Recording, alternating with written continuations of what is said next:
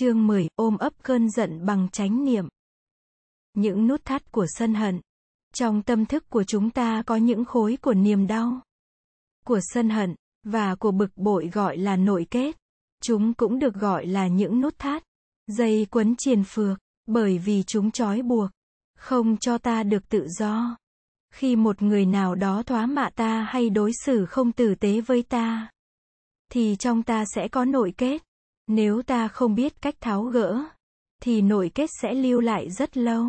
Sau đó nếu có ai lại đối xử không tử tế với ta như vậy, thì nội kết đó sẽ lớn thêm.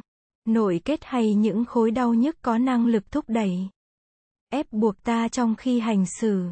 Lâu ngày nội kết càng trở nên khó chuyển hóa, khó tháo gỡ, và chúng ta bị kẹt. Tiếng Sanskrit của danh từ nội kết là Samyoyana có nghĩa là kết tinh, đóng cục, tất cả chúng ta đều có nội kết cần được chăm sóc. Chính nhờ thiên tập mà ta tháo gỡ được nội kết và đạt được sự chuyển hóa và chữa trị. Không phải nội kết nào cũng khó chịu. Có những nội kết êm ái, nhưng nội kết êm ái cũng có thể gây nên đau khổ khi thấy, nghe hoặc thưởng thức những gì ta thích. Sự ưa thích đó sẽ có thể trở thành một nội kết. Khi những gì ta ưa thích không còn nữa, ta sẽ thèm nhớ, và đi tìm, ta, để ra nhiều, thì giờ, và tâm lực, để tìm hưởng lại những khoái lạc đó. Khoái lạc trong khi hút cần sa hay uống rượu sẽ tạo nên nội kết trong thân cũng như trong tâm. Và rất khó, mà giải trừ, càng ngày ta càng khao khát ta sẽ bị sức mạnh của nội kết thúc đẩy, chế ngự, ta không còn tự do. Tình yêu là một nội kết rất lớn. Khi yêu, bạn chỉ nghĩ đến người yêu. Bạn không còn tự do. Bạn không làm được chi cả. Không học bài, không làm việc, không thể thưởng thức một cảnh mặt trời huy hoàng hay một cảnh đẹp thiên nhiên. Bạn chỉ nghĩ tới đối tượng tình yêu của bạn.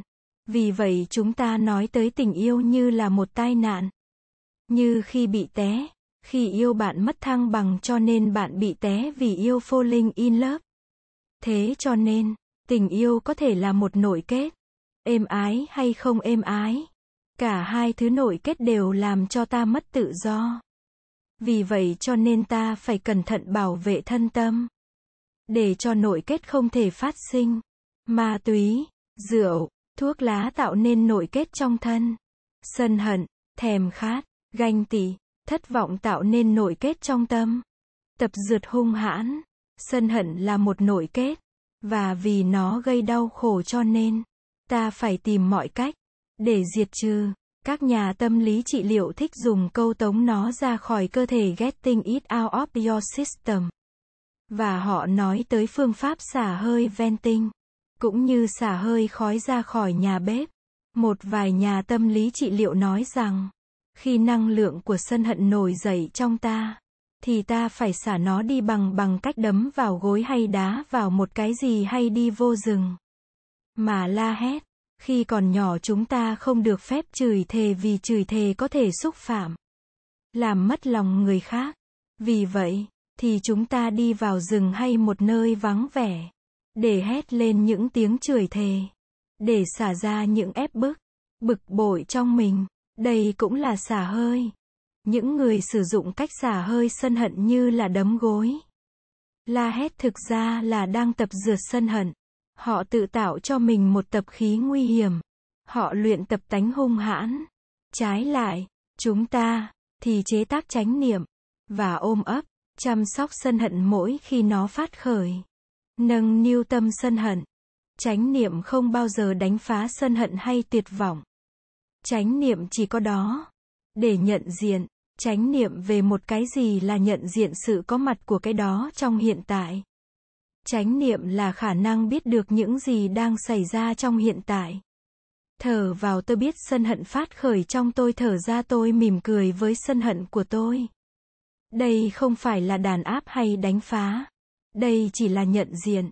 Mỗi khi ta đã nhận diện được sân hận ta sẽ ôm ấp nó với tất cả tình thức. Nâng niu. Khi trong phòng bị lạnh, bạn mở sưởi và lò sưởi sẽ phát hơi nóng. Khí lạnh trong phòng không cần phải đi ra khỏi phòng, thì phòng mới ấm, hơi lạnh được hơi nóng bao trùm, và sẽ ấm lần. Không có chuyện tranh đấu giữa hơi lạnh và hơi nóng. Thực tập chăm sóc cơn giận cũng như vậy. Tránh niệm nhận diện và chấp nhận sự có mặt của cơn giận. Tránh niệm cũng như một người anh cả. Anh cả không đàn áp đứa em đang đau khổ. Tránh niệm chỉ nói, em ơi, có anh giúp em đây. Bạn ôm đứa em của bạn vào lòng và an ủi vỗ về. Đây chính là là sự thực tập của chúng ta. Hãy tưởng tượng một bà mẹ giận đứa con thơ của mình và đánh con. Người mẹ ấy không biết rằng mẹ với con là một. Ta là mẹ của cơn giận của ta. Và ta phải chăm sóc cơn giận như con ta chứ không phải đánh đập. Cơn giận của ta, chính là ta. Thiền tập không có nghĩa là đánh phá. Trong truyền thống đạo bụt, thiền tập là phép thực tập ôm ấp và chuyển hóa chứ không phải đánh phá. Sử dụng sân hận, sử dụng khổ đau. Muốn trồng cây giác ngộ chúng ta phải sử dụng đau khổ. Phiền muộn trong ta, cũng giống như trồng hoa sen. Hoa sen không thể trồng trên đá. Phải có bùn mới trồng được. Hành giả thiền tập không kỳ thị hay gạt bỏ nội kết của mình. Chúng ta không tự biến thành một bãi chiến. Thiện đánh với ác, ta chăm sóc phiền não, sân hận, ganh tị với tất cả nâng niu, nhẹ nhàng. Khi cơn giận khởi dậy, ta phải bắt đầu thực tập hơi thở chánh niệm ngay tức khắc. Thở vào, tôi biết cơn giận có trong tôi. Thở ra tôi đang chăm sóc cơn giận của tôi. Phải làm như một bà mẹ. Thở vào tôi biết con tôi đang khóc. Thở ra tôi chăm sóc con tôi. Đây là thực tập từ bi. Nếu bạn không biết chăm sóc bạn với tâm từ bi, thì làm sao mà bạn có thể chăm sóc người khác với tâm từ bi? Khi cơn giận khởi dậy, hãy tiếp tục thực tập hơi thở chánh niệm, bước chân chánh niệm để chế tác năng lượng chánh niệm. Ta tiếp tục ôm ấp nâng niu năng lượng của cơn giận trong ta. Cơn giận có thể sẽ kéo dài một thời gian, nhưng ta sẽ được an toàn, bởi vì Bụt đang có mặt trong ta, giúp ta chăm sóc cơn giận. Năng lượng chánh niệm là năng lượng của Bụt. Khi thực tập hơi thở chánh niệm và ôm ấp cơn giận ta đang được Bụt bảo hộ. Không có chi để nghi ngờ, Bụt đang ôm ấp ta và cơn giận của ta trong từ bi vô lượng. Trao truyền và tiếp nhận năng lượng chánh niệm. Khi giận hay tuyệt vọng ta thực tập hơi thở chánh niệm. Bước chân chánh niệm để chế tác năng lượng chánh niệm. Năng lượng này sẽ giúp ta nhận diện và ôm ấp niềm đau nỗi khổ. Nếu năng lượng của ta không được mạnh lắm, thì ta có thể mời một sư anh hay một sư chị hay bạn bè cùng ngồi. Cùng thở, cùng đi, để nâng đỡ ta bằng năng lượng chánh niệm của chính họ. Thực tập chánh niệm không phải là phải tự mình làm lấy tất cả. Ta có thể thực tập với sự nâng đỡ của bạn bè. Năng lượng của tăng thân có thể giúp ta khi cảm xúc trong ta quá mạnh. Ta cũng có thể giúp người khác bằng năng lượng chánh niệm của ta khi họ đang ở trong hoàn cảnh khó khăn. Khi con ta đang bị chìm lấp trong cảm xúc mạnh chúng ta có thể cầm tay. Mà nói rằng, con ơi, thở đi con, thở vào, thở ra với ba hay với má đây. Ta, cũng có thể rủ con cùng đi thiền hành. Nắm nhẹ tay con, để giúp nó lắng dịu theo từng bước chân. Khi bạn cho con bạn một ít năng lượng của chánh niệm, thì con bạn có thể dịu xuống mau chóng, và có thể ôm ấp cảm xúc của nó. Nhận diện, ôm ấp, làm nhẹ khổ đau do sân hận gây nên. Công năng thứ nhất của chánh niệm là nhận diện chứ không phải là đánh phá. Thở vào, tôi biết rằng cơn giận có trong tôi. Xin chào em bé sân hận. Rồi thở ra, tôi sẽ chăm sóc em hết lòng. Khi bạn đã nhận diện cơn giận, bạn sẽ ôm ấp nó. Đây là công năng thứ hai của chánh niệm. Đây là một thực tập rất dễ chịu. Thay vì đánh phá bạn chăm sóc cảm xúc của bạn. Nếu bạn biết cách săn sóc cơn giận, thì sẽ có sự thay đổi. Chúng ta đã nói nhiều lần là khi nấu một nồi khoai, phải đậy nắp lại, đun cho nước sôi, và đợi ít nhất là 20 phút. để cho khoai chín. Cơn giận của bạn cũng như củ khoai. Khoai sống ăn không được. Chánh niệm cũng như lửa nấu khoai. Một vài phút đầu khi bạn nhận diện và ôm ấp cơn giận cũng đã có kết quả. Đã được vơi bớt phần nào. Cơn giận vẫn còn đó. Nhưng bạn không còn đau khổ nhiều bởi vì bạn đã biết cách chăm sóc em bé sân hận của bạn. Đó là công năng thứ ba của chánh niệm. Công năng làm vơi nhẹ. Cơn giận có đó, nhưng đang được chăm sóc. Tình thế không còn hỗn loạn. Em bé không còn bị để cho khóc la một mình. Bà mẹ đã có đó để săn sóc em và tình trạng đã trở nên ổn định, thắp sáng chánh niệm. Bà mẹ đó là ai? Bà mẹ đó là bụt tự thân. Bụt trong ta, khả năng chánh niệm, hiểu biết, thương yêu và chăm sóc là bụt ở trong mỗi chúng ta. Mỗi khi ta chế tác chánh niệm là bụt trong ta trở thành có thực. Đã có bụt trong ta, thì ta không có gì mà lo nữa. Nếu biết cách giữ cho bụt tự thân luôn có mặt, thì mọi sự đều sẽ êm đẹp. Điều quan trọng là biết được rằng, ta luôn có bụt trong ta. Ngay cả khi ta giận, tuyệt vọng hay ác độc bụt vẫn có trong ta. Nghĩa là ta có sẵn khả năng chánh niệm, hiểu biết, và thương yêu. Chúng ta cần thực tập hơi thở chánh niệm, bước chân chánh niệm, để có thể tiếp xúc với bụt trong ta. Khi bạn tiếp xúc với hạt giống chánh niệm trong ý thức bạn, thì bụt sẽ phát hiện lên trong vùng ý thức của bạn và ôm ấp sân hận của bạn. Bạn không phải lo, chỉ cần tiếp tục thực tập hơi thở, bước chân chánh niệm để làm hiển lộ bụt trong tâm. Rồi thì mọi việc sẽ đâu vào đấy. Bụt nhận diện, bụt ôm ấp, thoa dịu và bụt nhìn sâu vào bản chất của cơn giận. Bụt hiểu biết và sự hiểu biết đó sẽ đem lại chuyển hóa. Năng lượng của chánh niệm chứa cả năng lượng của định và năng lượng của tuệ. Định giúp ta chú tâm vào một sự việc mà thôi, nhờ có định mà ta có thể quán chiếu sâu sắc hơn. Nhờ đó mà ta có thể chứng ngộ tuệ giác. Tuệ giác luôn luôn có khả năng giải thoát. Nếu chánh niệm có mặt và nếu ta giữ cho chánh niệm có mặt lâu thì định cũng sẽ có mặt. Nếu ta giữ cho định bền vững, thì tuệ giác sẽ phát sanh. Vậy, thì chánh niệm nhận diện, ôm ấp, và làm vơi nhẹ, chánh niệm giúp ta nhìn sâu. Để có tuệ giác, tuệ giác có công năng giải thoát, đem lại tự do, và chuyển hóa. Đây là phép thực tập chăm sóc sân hận của đạo bụt. Nhà hầm và phòng khách. Chúng ta hãy lấy cái nhà. Để ví dụ với tâm thức ta có thể phân biệt hai phần. Nhà hầm basement là phần tàng thức, và phòng khách là phần ý thức. Nội kết, như sân hận chẳng hạn, nằm ở dưới tàng thức nhà hầm dưới dạng những hạt giống. Hạt giống sân hận khi được tiếp xúc bằng nghe, thấy, suy tư sẽ hiện lên trên phần ý thức phòng khách. Hạt giống sân hận phát hiện như một vùng năng lượng và làm cho không khí trong phòng khách trở nên nặng nề khó chịu, và chúng ta đau khổ. Khi sân hận phát hiện, hành giả liền phải lập tức mời năng lượng của chánh niệm cùng lên. Bằng cách thực tập hơi thở, và bước chân chánh niệm, để tạo ra một vùng năng lượng thứ hai năng lượng của chánh niệm. Cho nên thực tập hơi thở, bước chân trong chánh niệm, thực tập làm các công việc hàng ngày trong chánh niệm là vô cùng quan trọng.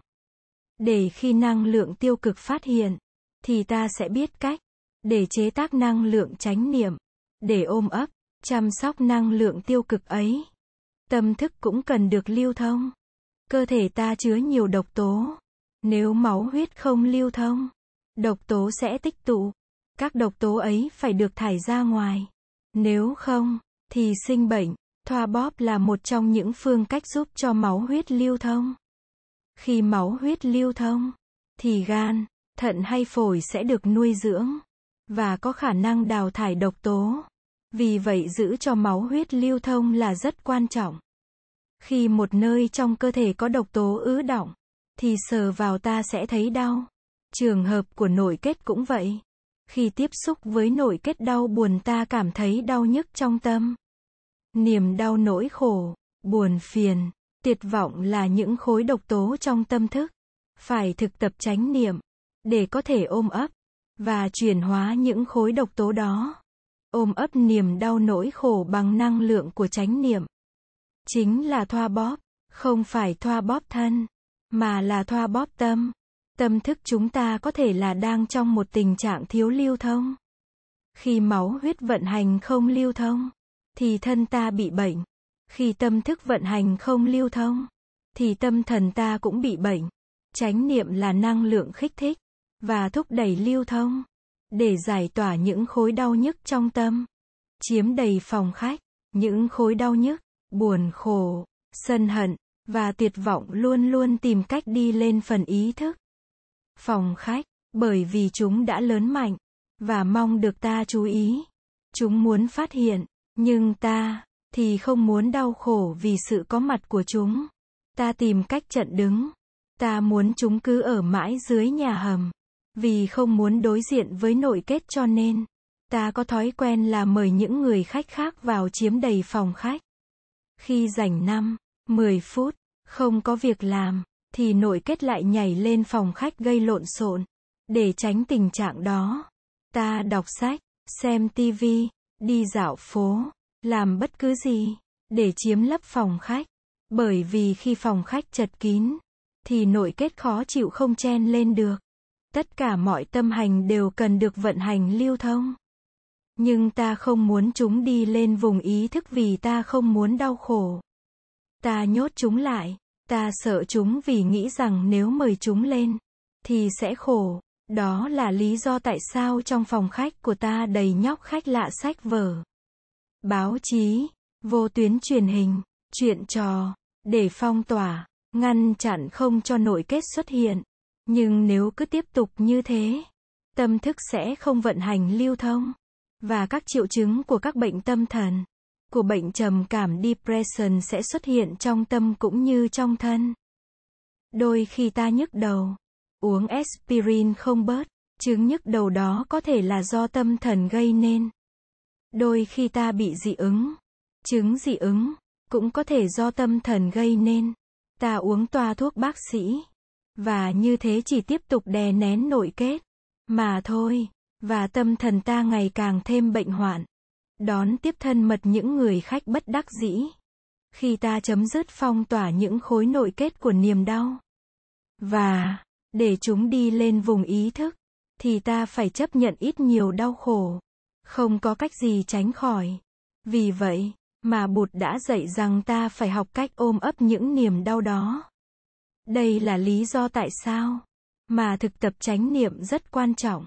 Bạn chế tác một nguồn năng lượng tích cực để có thể nhận diện, ôm ấp, chăm sóc năng lượng tiêu cực của nội kết. Bởi vì bụt có mặt trong ta dưới hình thức của năng lượng chánh niệm cho nên ta mời bụt giúp ta ôm ấp nội kết. Nếu những nội kết không phát hiện lên vùng ý thức thì ta cũng phải ép mà mời chúng lên. Sau một thời gian được ôm ấp chúng sẽ lại trở về nhà hầm dưới dạng những hạt giống. Ví dụ, Bụt nói rằng, tất cả chúng ta đều có hạt giống của lo sợ, nhưng phần đông chúng ta đè nén và giấu kín chúng để giúp chúng ta nhận diện, ôm ấp và nhìn sâu vào những hạt giống lo sợ. Bụt dạy phương pháp thực tập năm quán như sau. Tôi thế nào cũng phải già nua. Tôi không thể nào tránh thoát được sự già nua.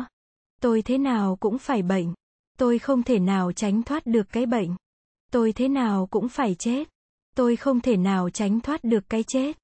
Tất cả những người tôi thương yêu và tất cả những gì tôi trân quý hôm nay, một mai này tôi đều phải xa lìa và buông bỏ tôi không thể nào tránh thoát được giờ phút xa lìa. Và buông bỏ ấy Tôi là kẻ thừa tự những nghiệp quả do thân, miệng, và ý của tôi tạo nên. Và những nghiệp quả ấy là cái duy nhất tôi có thể mang theo với tôi sau này. Mỗi ngày chúng ta thực tập như thế. Phải dành, thì giờ, để quán chiếu từng điều trên trong khi theo dõi hơi thở. Thực tập năm quán như thế, thì hạt giống lo sợ có cơ hội lưu truyền. Chúng ta mời chúng lên, nhận diện, và ôm ấp rồi sau đó chúng sẽ trở về lại tàng thức và sẽ nhỏ bớt yếu bớt, mời hạt giống lo sợ lên, để ôm ấp, nhận diện như vậy giúp ta chăm sóc sân hận dễ dàng hơn. Lo sợ đưa đến sân hận. Khi lo sợ ta sẽ bất an. Bất an làm cho sân hận dễ phát sinh. Lo sợ là do vô minh. Và vô minh cũng chính là gốc rễ của sân hận.